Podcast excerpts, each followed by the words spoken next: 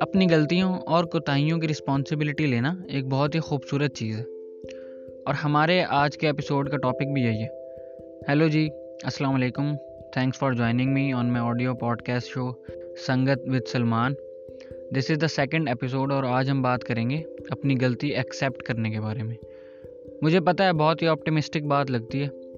اور to be honest یہ چیز میرے اندر بھی نہیں ہے۔ میں بھی جب کوئی غلطی کرتا ہوں تو پوری کوشش کرتا ہوں کہ اس کو کسی دوسرے کے سر پہ ڈال کے کٹ لوں وہاں سے، جو کہ بہت ہی بری حرکت ہے۔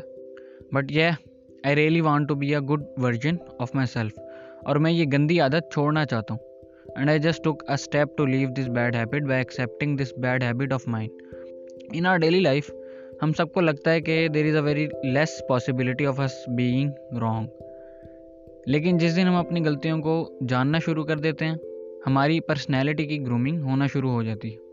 کیونکہ میں نے ایک ناول میں پڑھا تھا، مجھے رائٹر کا نام یاد نہیں ہے، لیکن اس نے ایک بات لکھی تھی جو میرے دماغ میں رہ گئی کہ first step of being best version of yourself is to know when and what you did wrong کچھ ایسا ہی تھا، مجھے ایگزیکٹلی یاد نہیں ہے۔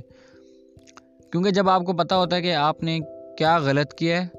Deep down you felt guilty for that اور بے شک آپ اس چیز کو ایکسیپٹ نہ کریں، لیکن وہ چیز آپ کو مینٹلی افیکٹ کر رہی ہوتی ہے۔ آپ کے دماغ میں آلٹریشنس آلریڈی ہو رہے ہوتے ہیں۔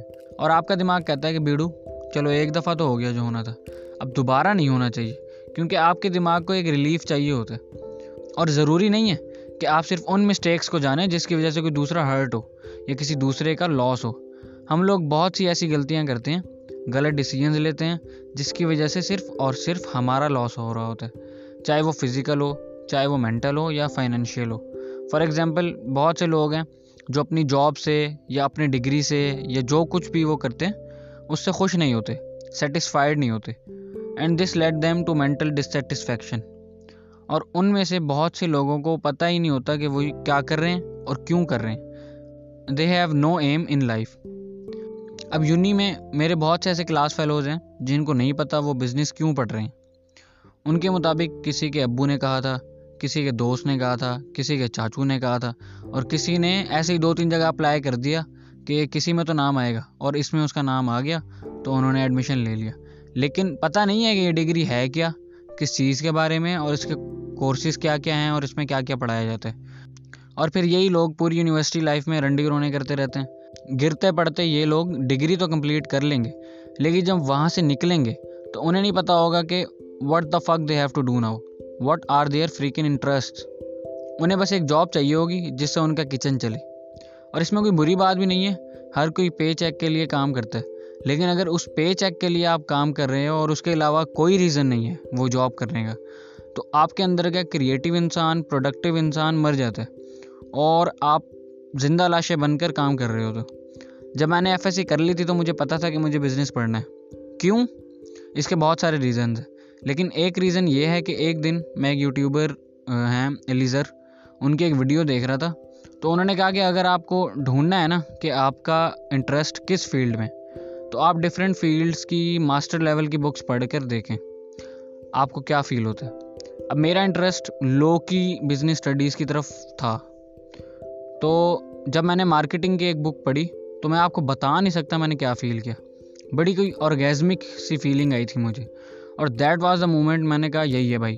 بیڑوچ بیڑو، یہی چاہے یہی پڑھنا ہے میرے کو۔ وہ الگ بات ہے کہ میں کچھ پرسنل ریزنس کی وجہ سے لمز یا آئی بی اے نہیں جا سکا، کیونکہ میں اپنے سٹی سے باہر نہیں جا سکتا تھا۔ لیکن یو کانٹ ایون امیجن کہ مجھے اس یونیورسٹی میں بھی فزیکل کلاسز میں کتنا مزہ آتا ہے؟ ہاں آن لائن کلاسز میں گھنٹہ کو سمجھ نہیں آتا، لیکن وہ ایک علیحدہ ٹاپک ہے، اس کے اس پر کسی اور دن بات کریں گے۔ خیر، اب اگر میں بھی کوئی ایسی ڈگری رکھتا جس میں میرا ٹکے کا انٹرسٹ نہ ہوتا، تو میں بھی اوروں کی طرح زندہ لاش بن کر یونیورسٹی جاتا۔ However back to the topic میرا یہی مسئلہ ہے کہ میں جذبات میں ادھر ادھر نکل جاتا ہوں۔ And I just accept my another mistake wow خیر، جب آپ اپنی غلطیاں ایکسیپٹ کرتے ہیں تو you also begin to find ways کہ ان کو کیسے صحیح کیا جائے۔